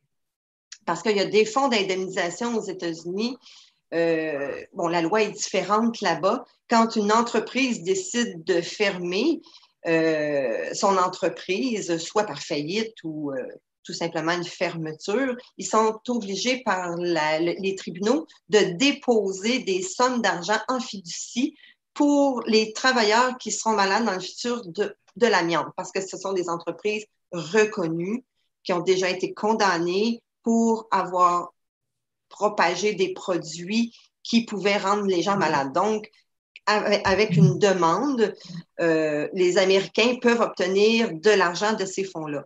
Mais la CNSST, là, c'est bien compliqué cette affaire-là. Justement, je suis devant euh, la, commission de l'accès à l'information parce que je tente d'avoir de l'information de la CNSST euh, pour avoir parlé bon, aux avocats de, New York. Je sais qu'il y a de l'argent là-bas, mais eux me disent Ah, ben là, c'est secret professionnel. Je dis Oui, mais ça, c'est le dossier de mon père, j'ai le droit de savoir on me retourne à la CNSST, qui eux autres me retournent à eux, puis bon, c'est du ping-pong. J'ai été en médiation avec la CNSST euh, dernièrement. Euh, fait que là, on attend, euh, parce que là, eux, autres me disent verbalement qu'ils n'ont pas d'argent pour mon père, que le dossier a été refusé. Moi, je veux savoir pourquoi. Premièrement, pourquoi le dossier été refusé, ils ne sont pas capables de me répondre. Et euh, je veux avoir la preuve papier, la preuve, je veux les communications, parce que c'est ce que je tente d'avoir depuis le tout début, euh, les communications qu'il y a avec cette firme-là aux États-Unis. On me dit qu'il n'y a rien d'écrit, que tout se fait comme ça dans les airs. C'est comme ça, n'a pas de sens. Voyons donc. donc c'est comme ça où il y a beaucoup d'argent comme ça, il n'y a aucune trace d'écrit, c'est impossible. Moi, je ne crois pas ça c'est effectivement le sujet du recours collectif. Ma, voix revient dans un, excusez-moi. Donc, c'est un des objets du recours collectif actuellement qu'on peut, vous pouvez aller le voir, il est disponible sur le site des actions collectives du Québec, effectivement, qui demande euh, est ce que tous les dossiers d'indemnisation, de mésothélium, d'amiantose, etc., que les démarches pour aller chercher de l'argent dans les fonds américains soient dans les dossiers d'indemnisation de la CNSST pour assurer que les familles sachent exactement qu'est-ce qui s'est passé, qu'est-ce qui est demandé ailleurs, puis faire euh, pour plutôt l'objectif, c'est la transparence. Oui, Sophie, si je peux rajouter quelque chose par rapport à ça, c'est super intéressant ce que vous, apportez, Mme Provo, par rapport au fonds d'indemnisation américain. Euh, j'ai pas la, bien sûr, je n'ai pas les réponses à vos questions en ce qui a trait à la CNESST, mais euh, pour ce qui est des fonds américains, ce qui est, ce qui est très euh, particulier de, de ces, de ces sommes-là d'argent qui sont mises de côté, c'est que contrairement à la CNESST, même les grands oubliés de l'indemnisation des victimes d'amiante au Québec sont les, personnes qui ont contracté les maladies pulmonaires, mais pas dans le cadre de leur travail. C'est-à-dire des personnes qui ont été exposées à de la fibre d'amiante, de la poussière d'amiante, que ce soit en lavant les vêtements de leurs conjoints, conjointes, comme vous l'avez mentionné plutôt M. King, ou sinon euh, simplement qui ont été exposés à l'extérieur du travail, ne sont pas indemnisés par la CNESST qui, euh, qui couvrent seulement les accidents, les maladies au travail, tandis que les fonds d'indemnisation américains, eux, ne se limitent pas aux travailleurs non plus. Il est possible d'avoir l'indemnisation de ce côté-là à partir du moment où il y a un diagnostic d'une maladie pulmonaire reliée à l'amiante et que la preuve suffisante que euh, des produits, justement, de ces compagnies américaines, de ces géants-là parfois, de, qui, fournissent du matériel, contenaient de l'amiante il est possible d'avoir une compensation financière qui peut être assez considérable. Donc, c'est vraiment, vraiment un, un, filon à exploiter. C'est euh, Effectivement. C'est un très bon point avec le FEB. D'ailleurs, on a quelques dossiers comme ça d'enfants, de, personnes qui, euh, qui, ont été en contact avec l'amiante, une fille justement d'un travailleur. Euh, on a d'autres personnes qui vivaient dans des endroits euh, en particulier où il y avait de l'amiante dans l'environnement. On va penser à des, des, des, gens de Thetford Mines, etc. Fait que si jamais là, on va conclure là-dessus avant de passer aux petites vidéos TikTok, puis après ça, on va revenir pour les audiences publiques. Comme je vous dis, on a déjà trois personnes qui, sont, qui veulent nous poser des questions. Donc, si jamais vous vous retrouvez avec un diagnostic de mésothéliome, amiantose, cancer du poumon ou quoi que ce soit, puis vous pensez avoir été en contact avec l'amiante, je vous le dis, c'est gratuit, c'est la meilleure organisation pour vous. Ils vont vous euh, référer aux bons endroits, l'Association des victimes de l'amiante du Québec. Alors, cancer on du larynx, c'est cancer du larynx, cancer des ovaires aussi, et euh, mésothéliome du péritoine, qui n'est pas une maladie pulmonaire, Donc, ça ne va pas au CMPP, mais c'est une maladie en lien avec l'amiante. Bon, mais effectivement, donc tout ce qui est mésothéliome, là aussi, là, c'est à partir du moment où vous entendez ce mot-là, ou plaque pleurale, amiante, contactez la VAC, ils vont vous référer à des médecins dans votre région, puis ils vont vous guider vers les bons, les bons endroits pour obtenir des soins et possiblement des sous. Donc là, on va euh, prendre une petite pause, on va faire une suspension d'audience, on revient environ dans deux minutes et demie pour les audiences publiques. Entre-temps, on va vous... Oui, monsieur quoi la durée des audiences publiques? Ben, écoutez, le, temps nécessaire, on en a trois qui est en attente actuellement. Fait qu'après, quand on va avoir passé à travers ces gens-là qui sont déjà. Euh, ça vous convient? Oui. Donc, on fait une petite suspension d'audience et on se retrouve environ dans deux minutes pour les audiences publiques. Donc, à bientôt. Tout le monde travaille, mais plusieurs personnes ne savent pas quoi faire s'ils sont victimes, malheureusement, d'un accident de travail. Alors, c'est ça l'objectif de la capsule aujourd'hui, de vous informer quoi faire en cas d'un accident de travail. Au Québec, lorsque vous êtes victime d'un accident, vous êtes couvert par la CNESST. La CNESST est un organisme public que tous les employeurs doivent contribuer pour protéger leurs employés. C'est un peu comme notre assurance auto à nous. Le plus qu'on a d'accidents, plus nos primes augmentent. Donc, c'est la même chose pour un employeur euh, qui doit faire en sorte d'éviter euh, les accidents de travail pour deux raisons, pour la santé de ses euh, travailleurs, mais aussi pour limiter ses coûts. Alors, parfois, on entend parler d'histoires où d'employeurs vont contester les dossiers d'accident de travail d'un travailleur, mais c'est pour ces raisons puisque c'est un système qui fait en sorte que chaque fois que vous recevez un dollar, l'employeur reçoit une facture, disons par exemple d'un dollar 15, un dollar 20. Donc, lorsque vous êtes victime d'un accident de travail, ça a des impacts pour vous, votre famille et votre employeur. Donc, vous devez prendre ça au sérieux. Donc, les règles de base sont ceci. Si vous vous blessez au travail, important d'aviser quelqu'un et d'aller consulter rapidement. Suivez euh, les autres capsules puisque je vous donnerai des détails euh, au fur et à mesure de cette nouvelle petite série qu'on va commencer qui est Introduction à vos droits au travail votre employeur vous sanctionne, vous donne une mesure administrative, vous congédie ou vous êtes victime de harcèlement psychologique, qu'est-ce que vous faites? Quel est votre premier réflexe? Si vous êtes syndiqué, vous devez aller voir votre représentant syndical qui, dans les 30 jours de la mesure, peut faire déposer un grief à l'arbitrage. Une personne individuelle ne peut pas le faire parce que selon les conventions collectives, le dépôt de grief appartient à l'association syndicale. Mais qu'en est-il quand le syndicat refuse de déposer un grief ou juge que notre plainte n'est pas valable? Ben, à ce moment-là, il y a un mécanisme de contestation qui est prévu aux articles 47.2 et suivant du Code du travail. Effectivement, vous avez six mois à partir de la connaissance où le syndicat a pu faire une erreur pour déposer une plainte au tribunal administratif du travail. Ben, c'est ce qu'a appris une association syndicale à ses dépens lorsqu'elle a refusé de euh, faire une plainte ou de prendre la plainte d'un travailleur pour l'harcèlement psychologique. Le juge a conclu dans sa décision que ce n'était pas à la représentation, au représentant syndical ou à l'association syndicale de décider si le fond de la question était bon ou pas bon. Il se devait de représenter la personne et de déposer un grief. Donc, dans les circonstances, l'association syndicale a été condamnée à payer les frais du travailleur qui a dû prendre à l'externe pour faire sa réclamation et se représenter adéquatement. Donc, si vous avez des questions section commentaires, sinon restez abonné à la page.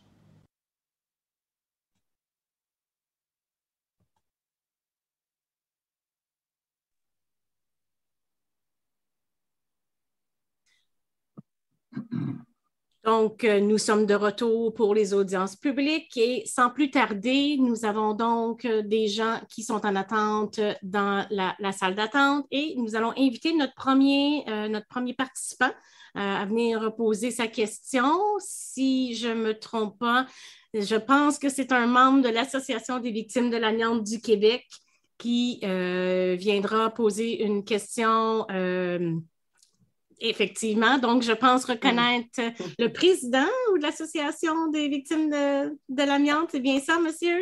Administrateur. Administrateur. Donc, comment allez-vous? Ça va bien. Ça va bien. Euh, vous avez mentionné. Présentez-vous donc, monsieur. Oui, moi, je suis euh, Daniel Legros. Donc, je suis administrateur de la VAC. Je suis aussi chargé de cours à l'Université de Montréal. Je m'intéresse beaucoup aux questions de santé et sécurité du travail depuis deux ans, un peu plus aux questions qui concernent l'amiante.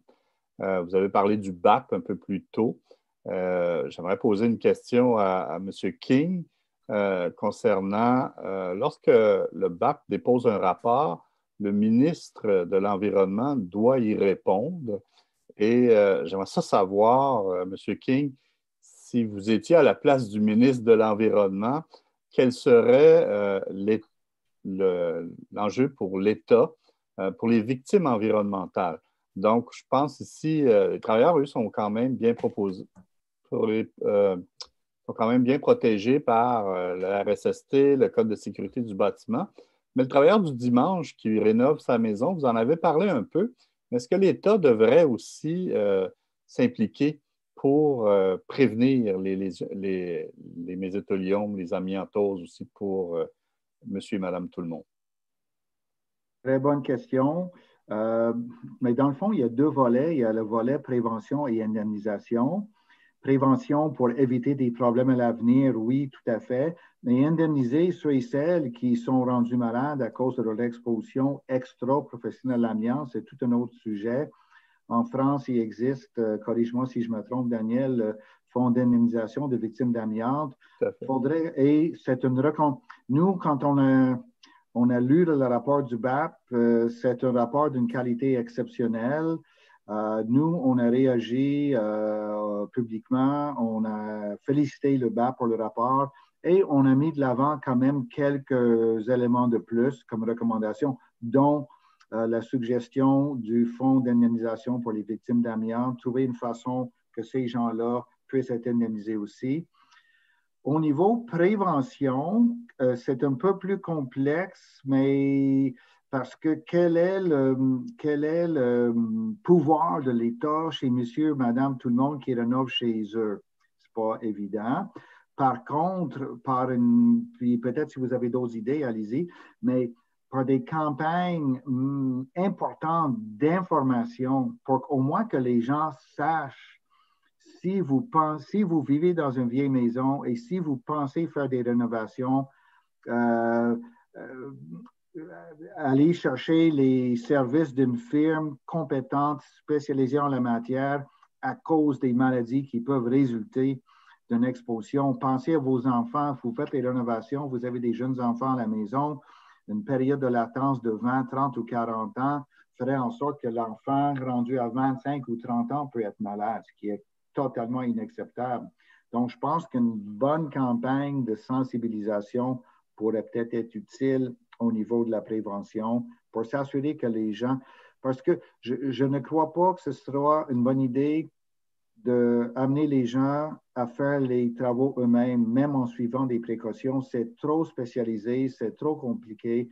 Lorsqu'on s'apprête à rénover ou faire des travaux majeurs dans une maison qui date d'avant les années 90, il faudrait d'abord analyser le matériel sur lequel on veut travailler pour voir si ça a de l'amiante. Si on n'a pas, mais là, merveilleux, on procède. Par, contre, si l'analyse en labo démontre présence d'amiante, engagez une firme spécialisée pour le faire pour vous. vous à mon avis, vous avez, les gens n'ont pas le choix. Je ne pense pas que monsieur, madame, tout le monde soit équipé pour la ventilation négative, par exemple, dans, dans leur maison. Donc, c'est vraiment la sensibilisation que ça prendrait. Je veux juste mentionner que j'ai aucune confiance au gouvernement actuel à donner suite au rapport du BAP. Euh, quand je vois ce que ce gouvernement fait avec le projet de loi 59, euh, j'ai aucune confiance. Dans le fond, je me reprends un peu. Si, le gouvernement actuel euh, consulte ses experts à l'INSPQ, l'Institut national de santé publique du Québec, j'ai entièrement confiance à cette organisation-là pour orienter le gouvernement dans la bonne direction. Est-ce que le gouvernement va faire ça, puis est-ce qu'il va écouter la santé publique? C'est une autre paire de manches. Euh, et au niveau indemnisation, nous, c'est quelque chose qu'on a demandé que dans le cadre du projet de loi 59 qui modernise le régime de SST, une recommandation du BAP justement pour rendre la présomption légale qui reconnaît le mésothéliome, ce qu'on appelle irréfragable, ça veut dire dès qu'on a exposition à l'amiante démontrée, dès qu'on a un diagnostic de mésothéliome, on ne peut pas faire toute une procédure pour contester cette réclamation-là.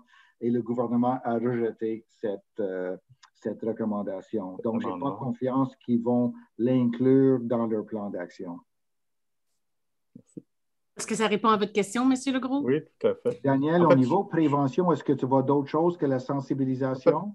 En fait, pour moi, ce que j'aime, c'est le modèle australien.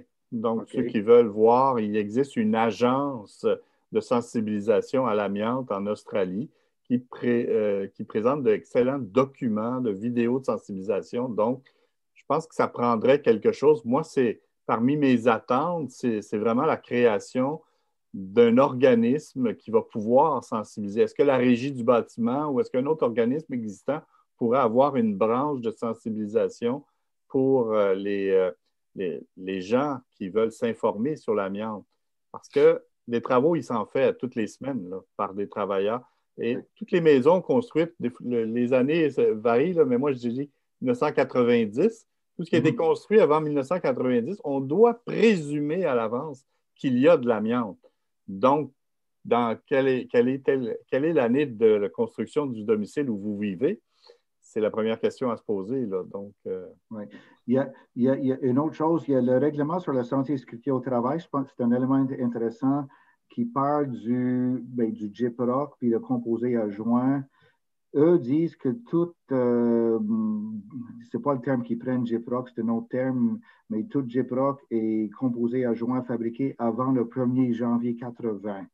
C'est présumé ne pas contenir de l'amiante, mais il y a d'autres matériaux dans les maisons qui, dont il faut se préoccuper effectivement.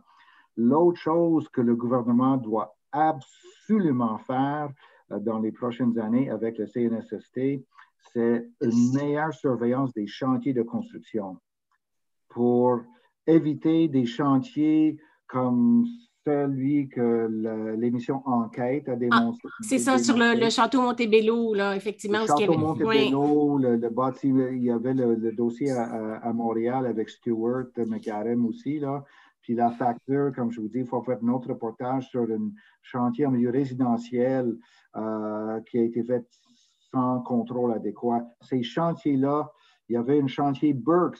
La compagnie Burks, est-ce qu'ils ont des moyens d'engager du monde compétent? Je crois que oui.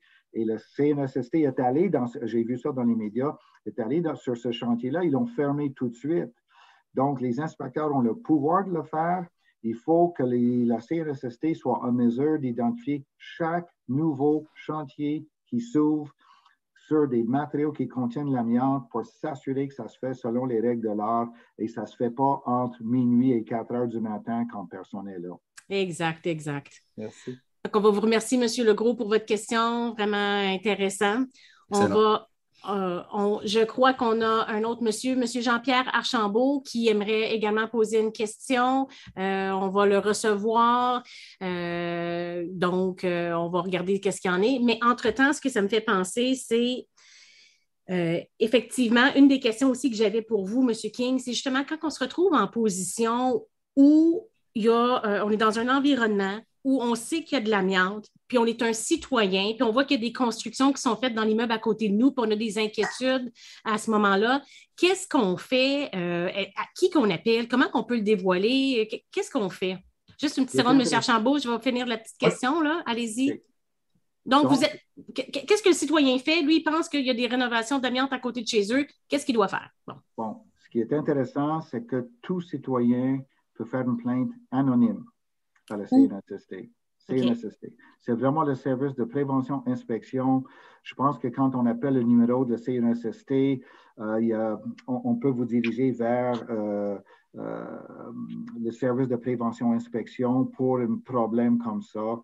Et bon, donc cette possibilité existe. Est-ce que la commission va répondre adéquatement? Ça, je n'ai pas de garantie là-dessus, mais c'est vraiment l'étape à faire. Cette organisation, cette organisation qui a le mandat. Il y a une chose qui est très, très, très, très, très importante que les gens ne savent pas. L'article 49.3 de la loi sur la santé et sécurité du travail dit que le travailleur a l'obligation de protéger la santé de quiconque qui se trouvent sur les lieux ou proches des lieux du travail.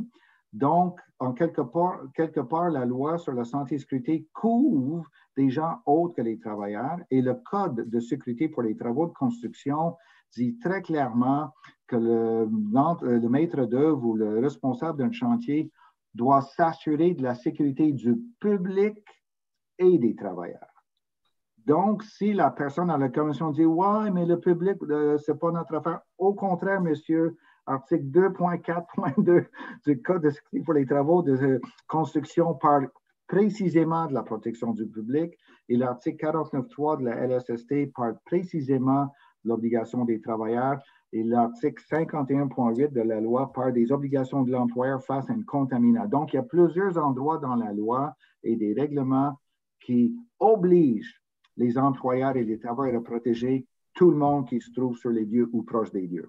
Citoyens, prenez note des articles. M. King est une encyclopédie. Donc, il vous a dit, si vous téléphonez à la CSST, vous leur nommez ces articles-là, ils vont comprendre, vous prendre au sérieux, puis enverront un inspecteur.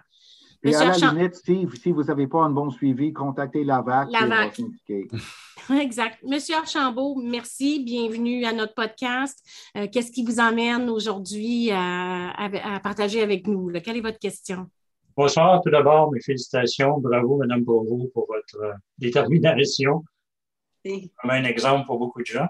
Euh, ce que j'aimerais savoir, vous avez mentionné, Mme Provo, que euh, le, médecin qui représentait l'employeur est arrivé avec des arguments d'ordre médical en disant non, non, non, c'est, j'ai plus les termes médicaux, mais ce n'est pas une, amiantose, c'est Dans les cas de euh, amiantose pleurale standard, entre guillemets, quels sont habituellement les arguments amenés par l'employeur pour contester les cas en, cours? Est-ce que l'employeur va dire je n'ai pas d'amiante du tout dans mon entreprise ou il va dire que l'exposition est trop faible pour provoquer une, une mésothéliome ou quels sont les arguments qui sont habituellement amenés par l'employeur ou du moins les représentants de l'employeur? vous êtes vachement bien. Ah, allez-y, Madame Provo. J'ai goût de vous répondre. Vous êtes vachement bien parti. Vous avez donné, donné deux arguments, effectivement, qu'ils vont invoquer. Mais Madame Provo, je vous laisse répondre de votre propre expérience. Dans mon cas, euh, ce qui est arrivé, c'est que le, le, médecin expert a inondé la cour avec des documents, des documents de la littérature démontrant, parce que au départ, euh, l'employeur n'a pas nié qu'il y avait de l'amiante. Il ne pouvait pas nier de toute façon qu'il y avait de l'amiante. Ils ont dit qu'il y avait de l'amiante, mais eux hmm. disaient que mon père n'avait pas attrapé ça là parce que ce n'était pas en lien avec son travail. moi, j'ai dû démontrer que c'était en lien avec son travail, mais lui est arrivé avec de la littérature à pu finir, le disant oh, je suis même plus capable de répéter. C'était toujours par rapport à la population, puis il parlait beaucoup de la population de Sherbrooke, qui est une, comme une référence euh, au niveau scientifique. Puis, euh, parce qu'il y a eu des erreurs qui ont été faites aussi au niveau, euh, au niveau de, de, l'autopsie. Il y a eu beaucoup d'erreurs, parce qu'eux autres, ils se sont servis de ça pour donner des arguments disant que ce n'était pas l'amiante et que mon père n'avait pas attrapé ça à l'entreprise, malgré qu'il y avait de l'amiante et qu'il y avait, à ce moment-là, je ne savais pas, mais 11 travailleurs qui étaient malades. Euh, lui disait que mon père avait attrapé ça dans, ailleurs, probablement chez eux. N'oublie pas, Sylvie, je crois qu'il a changé le diagnostic aussi. Il parlait de fibrose idiopathique et non amiantose. Oui, oui, lui, il disait que c'était une fibrose idiopathique, effectivement. idiopathique, pour les gens qui nous écoutent, c'est sans cause connue et c'est de la euh, dans ce dossier-là, parce que comme je dis, euh, ce n'est pas un diagnostic à retenir lorsqu'il y a exposition à l'amiante, d'une part, et d'autre part, l'autre chose qu'il a fait, puis qu'il fait dans un autre dossier que je suis en ce moment, Là, il fait une grosse analyse sur l'analyse de tissu pulmonaire. Puis là, comme tu dis, il compare la population de Sherbrooke. Puis il dit la quantité d'amiante dans les poumons n'est pas plus grande que la quantité d'amiante dans les poumons d'histoire de Sherbrooke. Donc, c'est pas en lien avec le travail. Bla, bla, bla. C'est ça. Et euh, sauf que ce que euh, ce qu'il est dans le dossier que Sophie mentionne, euh, il y a un médecin, le docteur Jacquemin, qui a dit le chrysotile, le fibre chrysotile ne reste pas dans les poumons. Donc, cette, ce genre d'analyse-là est juste pas pertinent et heureusement, dans le cas de ton père, le tribunal n'a pas retenu cette analyse-là avec ce que toi, tu as mis de l'avant et autres, ils ont dit que ça ne fonctionne pas.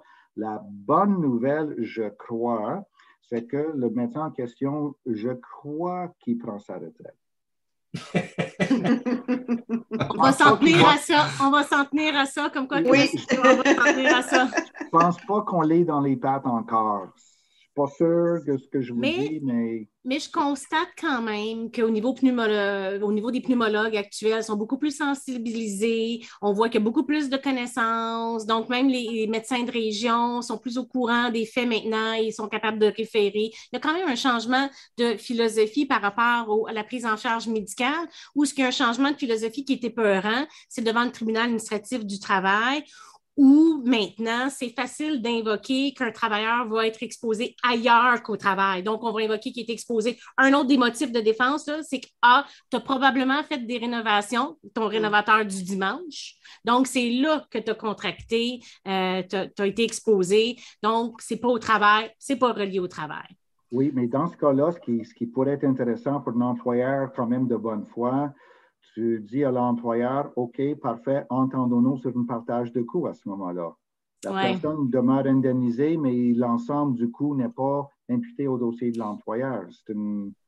Mais, c'est la, nouvelle mode des employeurs, mais les deux dossiers qu'on a vécu ensemble, ils ont réussi à faire en sorte qu'on n'applique même pas la présomption légale parce qu'ils ont mis en doute l'exposition à la fibre d'amiante. Donc, euh, ils n'ont même, pas, même pas fait venir de médecins euh, pour témoigner. Ils ont joué sur l'exposition comme telle. Puis, ce qui est frustrant dans ça, c'est que ça force un travailleur à faire une preuve 40, 50 ans auparavant. Comme oui.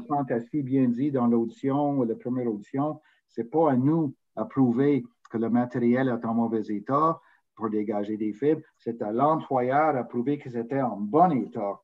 Mais le tribunal n'a pas acheté cet argument-là. C'est pour ça qu'un fonds d'indemnisation, comme en France, qui indemnise professionnels, extra-professionnels sans référence à la faute ou, d'imputation à un employeur serait une belle solution. Est-ce que ça répond à... Oui, Je voudrais rajouter qu'il faut aussi trouver euh, un médecin courageux. Parce que moi, il y a 21 médecins que j'ai, quand j'ai épluché le dossier de mon père, il y a 21 médecins qui ont constaté qu'il avait des problèmes avec l'amiante, qu'il avait des problèmes avec ses poumons reliés avec l'amiante, des plaques pleurales. Je voyais tout ça avant que Dr. Tam pose le diagnostic. 21 médecins en ont jamais parlé à mon père. Et là, je ne parle pas des médecins de l'entreprise de mon père, je parle à l'hôpital. Mais c'est parce que c'est méconnu, effectivement. Oui. D'où l'intérêt de référer. À mon père, il n'y a personne qui a eu le courage de dire à mon père dépose une plainte à la CNSST parce qu'ils savent qu'ils vont être obligés d'aller à la cour puis ils ne veulent pas s'embarquer là-dedans. C'est dur, c'est dur. C'est un autre problème. Monsieur Archambault. Avec la clinique spécialisée, ça peut aider dans ces cas-là maintenant. On a des médecins qui sont prêts à s'impliquer. Heureusement. Monsieur Archambault, est-ce que ça répond à votre question? Bien, si je comprends bien, l'argument principal utilisé par l'employeur, c'est de, de contester le, taux d'exposition oui. de l'employé. C'est un argument utilisé très, très souvent. Et euh, il y a un dossier où le docteur Enzi a réussi à convaincre le tribunal, semble-t-il, ce que l'on, j'ai parlé au travailleur après, qui disait que le médecin sur le banc qui jugeait dormait pendant euh, l'audition. Alors, malheureusement, dans le dossier en question, euh, il n'y avait pas de témoignage d'expertise de la, pour le syndicat. Alors, le tribunal a acheté, la acheté les menteries du docteur Enzi qui a mal interprété la littérature scientifique. Pour, il, a il dépose une étude à la fin de l'étude, c'est indiqué en toutes lettres, cette étude a été financée par Ford, GM et Chrysler qui sont pris avec des litiges. Il a déposé cette étude-là qui a été acceptée par le tribunal pour démontrer que l'exposition était insuffisante. Je ne crois pas qu'on va encore être exposé à ce genre de témoignages parce que les connaissances sont trop solides. Euh, Maintenant.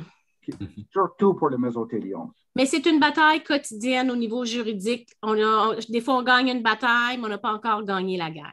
Juste un dernier, un dernier point pour encourager M. Archambault et pour mentionner aux, autres qui nous écoutent, un élément fondamental qui peut nous aider dans ces dossiers-là, c'est de demander à la CNSST d'obtenir une étude environnementale de la direction de santé publique. La commission a le pouvoir de le faire et dans leur contrat de service entre la commission et la santé publique, la santé publique fait une enquête environnementale dans des dossiers de maladies professionnelles quand la commission dit j'ai la réclamation, je ne sais pas trop. Exemple, ils font ça pour la surdité.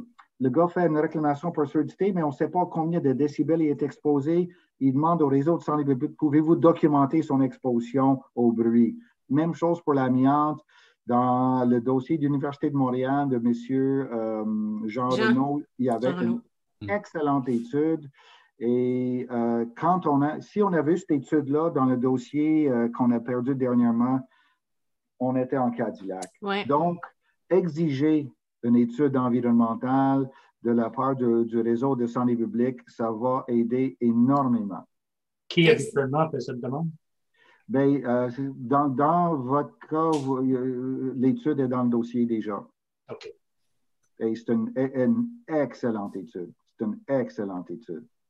Je vous remercie. Encore bravo, Madame Bravo. Bravo. Merci. Merci, beaucoup d'avoir participé. Merci. Merci, M. Archambault. Je crois que nous avons une dernière question. Le temps passe vite, alors euh, on, va recevoir cette dernière question. Je trouve ça tellement intéressant, euh, toute notre discussion qu'on a. Il n'y a pas beaucoup de plateformes, c'est une des raisons pourquoi on le fait, qui va parler en toute honnêteté de ce qui se passe, qu'est-ce que le citoyen, les embûches qu'il doit euh, avoir et passer à travers. Euh, pour pouvoir obtenir gain de cause. Puis en plus, ça, c'est des diagnostics un peu particuliers. Moi, je, me répète, hein, quand j'ai commencé ça, je me suis dit, voyons, qu'est-ce qui se passe? C'est quoi ces diagnostics-là? Euh, qu'est-ce qu'il y en est? Donc, ça ne devrait pas tarder. Donc, on va recevoir bientôt notre dernière question. Sylvie, avant justement, pendant que tu es encore disponible, euh, si tu as un conseil à donner, là, vraiment, là, un citoyen, une fille qui se retrouve dans une position comme comme toi, euh, père décédé, âgé, euh, David contre Goliath, qu'est-ce que tu leur dis? Ben, je leur dis, premièrement, de, faire les démarches auprès de la CNSST, d'aller chercher toute l'aide possible pour représenter son parent ou la personne, son mari, son conjoint, peu importe, euh, son parent devant les tribunaux, de le supporter sur tout son vivant. Euh, la, personne malade n'est pas capable de faire ça. Là, euh. fait qu'il faut aller chercher de l'aide. Puis la famille aussi, c'est difficile. moi, j'avais la chance, bon, la chance, la malchance d'être toute seule, de ne pas avoir de conjoint, pas d'enfant à charge. Euh. Fait que j'ai eu du temps pour le faire. Mais d'aller chercher de l'aide auprès des associations comme la VAC, justement, d'aller consulter, d'aller te consulter aussi de, lire la jurisprudence, d'aller fouiller sur Internet. Il y a beaucoup, beaucoup de réponses sur Internet. Sokish, c'est une petite mine. Et c'est gratuit. On ne l'a pas dit tantôt, là. C'est gratuit, ça ne vous coûte rien. Jugement.qc.ca. Vous pitonnez le tribunal administratif du travail, section santé et sécurité. Vous entrez les mots-clés qui vous concernent, calorifugeur, amiante, le diagnostic, etc. Puis, rapidement, on va vous donner une panoplie de décisions qui va vous servir euh, il y, a tellement, il y a tellement de décisions que vous allez trouver une histoire qui est presque un copier-coller de la vôtre, là. Puis de se servir de ça, puis de partir des, des jurisprudences citées dans, dans ça, parce que dans un jugement, il y a toujours d'autres jurisprudences. Ça nous amène à un autre jugement, un autre jugement. c'est d'aller chercher comme ça, parce que c'est sûr que c'est pas tout le monde qui a les sous pour aller euh, payer un avocat. Euh, moi, je n'avais pas l'argent de payer un avocat, mes parents non plus. c'est pour ça que j'ai décidé de le faire. Mais il y a des associations, euh, la BAC, où Daniel travaille, Norman qui est là en soutien, toi qui es là en soutien, des gens qui sont là pour aider les gens. Euh, moi, je, leur dis, ben oui, go, allez-y, parce que on peut pas laisser ça dans le silence. Tu sais, c'est comme un abus sexuel. Moi, je, trouve que c'est à peu près pareil. Là. Tu sais, à un moment donné, il faut le dire, puis il faut dénoncer. C'est pas facile, mais il faut y aller. Je pense qu'il faut y aller. Dans le fond, la dernière question, le monsieur n'est pas capable de rentrer en onde, mais j'ai sa question euh, ici. Puis là, la question qu'il me posait, c'est pourquoi que le syndicat a, euh, euh, renoncé ou arrêté de, représenter ton père, même s'il avait, avait, travaillé là puis il avait cotisé toutes ces années-là, une trentaine d'années et plus, et pourquoi jusqu'à son décès, on a refusé de continuer à le représenter? Là? Aide pas aide, quand même, ça aurait pu être un soutien là, pour toi. Là. Oui, tout à fait. Puis non seulement ça, mais le syndicat me nuit. Parce que moi, j'appelais au syndicat, je leur posais des questions, ils me mentaient, ils me racontaient les mêmes histoires que l'employeur, euh, qu'il n'était pas au courant, que non, non, non, il n'y avait pas personne de malade dans l'entreprise, qu'il n'y avait pas eu d'études environnementales. Euh, puis pourtant, il y a eu des études environnementales. Tout ça, c'est public, c'est cité dans le jugement. Euh, j'ai le droit d'en parler. Effectivement, c'est public c'est public, puis cet employeur-là, c'est un employeur voyou qui continue, malgré tous les jugements qu'il a, a eu, malgré cette grosse décision-là qui, qui, qui, qui, est dans son dossier, il continue encore à ne pas protéger ses employés. Moi, j'ai des employés qui travaillent là-bas, qui m'en parlent encore. Euh, je trouve ça horrible, horrible. Puis la CNSST, à ce niveau-là, elle fait pas sa job mais vraiment pas parce qu'il y a eu beaucoup de plaintes d'employés, puis ils se font menacer de se faire mettre dehors parce qu'ils gagnent des très gros salaires. Hein. C'est ça l'affaire. Ils ne peuvent pas quitter leur emploi. Quand tu gagnes 80 000, 100 000 par année comme ouvrier, euh, avec les grosses assurances, les vacances, ben, ils ne peuvent pas aller se trouver une job ailleurs. Là. ils, tolèrent, puis ils se font menacer, puis la CNSST fait rien, puis moi, c'est ce bout-là que j'ai beaucoup de difficultés à avaler. Il n'y a pas de prévention. On va espérer que des petits podcasts comme ça, informatifs, euh, donnent le, goût aux gens de s'informer, de se défendre, comprendre leurs droits. Alors. Euh, oui, Sophie, si je peux ajouter à ben ça aussi, la réponse de, Sylvie aussi, c'est une chose qu'il faut garder en tête également, qui peut euh, motiver certains à, aller aux armes, justement, puis à, à, s'engager dans cette bataille de David contre Goliath, contre un employeur qui conteste, c'est qu'à partir du moment où euh, il y a un appel, c'est monté devant le tribunal, la preuve, si on ne se présente pas, la preuve doit tout de même être faite par le travailleur ou sa succession, par sa famille, de l'exposition, de, les droits doivent être prouvés à ce moment-là. Et s'il n'y a pas d'opposition à l'employeur, à ce moment-là, on peut se ramasser avec une décision très mauvaise euh, qui vient brimer les droits, justement, et euh, parce qu'il n'y a, eu personne pour se présenter puis faire valoir son, tenir son bout, en fait, de l'autre côté. Donc, ça prend plus de personnes comme vous, Mme Provo, puis encore une fois, félicitations. Bien, merci je vais vous remercier. Je vais vous souhaiter une bonne soirée. Euh, merci beaucoup à, vous, M. King, à, vous, Mme Provo, d'être venu aujourd'hui euh, venir discuter avec nous. Donc, je vais vous laisser, euh, je vais vous souhaiter une bonne soirée, puis je vais vous dire à la prochaine. Puis merci beaucoup pour votre dévouement à la cause de l'amiante et des victimes. Alors, je vous remercie. Merci. Merci de l'invitation. Je vous souhaite une bonne soirée. Bonne soirée. Bonne soirée. Et pour nous, Maître Lefebvre, nous allons euh, voir et faire un petit recap de notre soirée. Quel est notre verdict final ce soir? Euh, qu'est-ce qu'on peut retenir de notre podcast euh, au niveau d'informatif? Allez, je te laisse aller avec ça. Merci Sophie, j'ai l'honneur de faire le verdict final. Donc, je pense bien qu'on a fait tout un tour d'horizon de la question de l'indemnisation des victimes de l'amiante au Québec. Euh, on a parlé autant de, d'où ça provient, de la prévention avec, euh, avec M. King, les types de maladies qui existent, et ensuite du volet euh, indemnisation, que même à partir du moment où on a, on a des, diagnostics qui sont posés, des, des, comités de pneumologues, de six pneumologues qui viennent conclure que, qu'un travailleur a contracté une maladie professionnelle en lien avec l'amiante, il faut encore aller prouver ses droits devant le tribunal. ça peut être une bataille, comme je l'ai dit, de David contre Goliath. Euh, la guerre n'est pas gagnée à ce moment-là. Donc, c'est vraiment important, puis on, le répète, euh, on le répète jamais assez pour les travailleurs de bien s'informer et de ne jamais perdre de temps pour euh, aller chercher l'information, comme Mme Provo l'a dit. Six mois si c'est relié à un accident de travail, deux ans, trois ans pour les fonds américains? Auprès des fonds américains, trois ans. On a un plus long délai. Trois ans à partir de la date du diagnostic de soit de mésothéliome, d'amiantose il y a trois, un travailleur a trois ans pour faire la réclamation auprès des fonds américains. Donc, des chiffres à, garder en tête. Six mois, trois ans.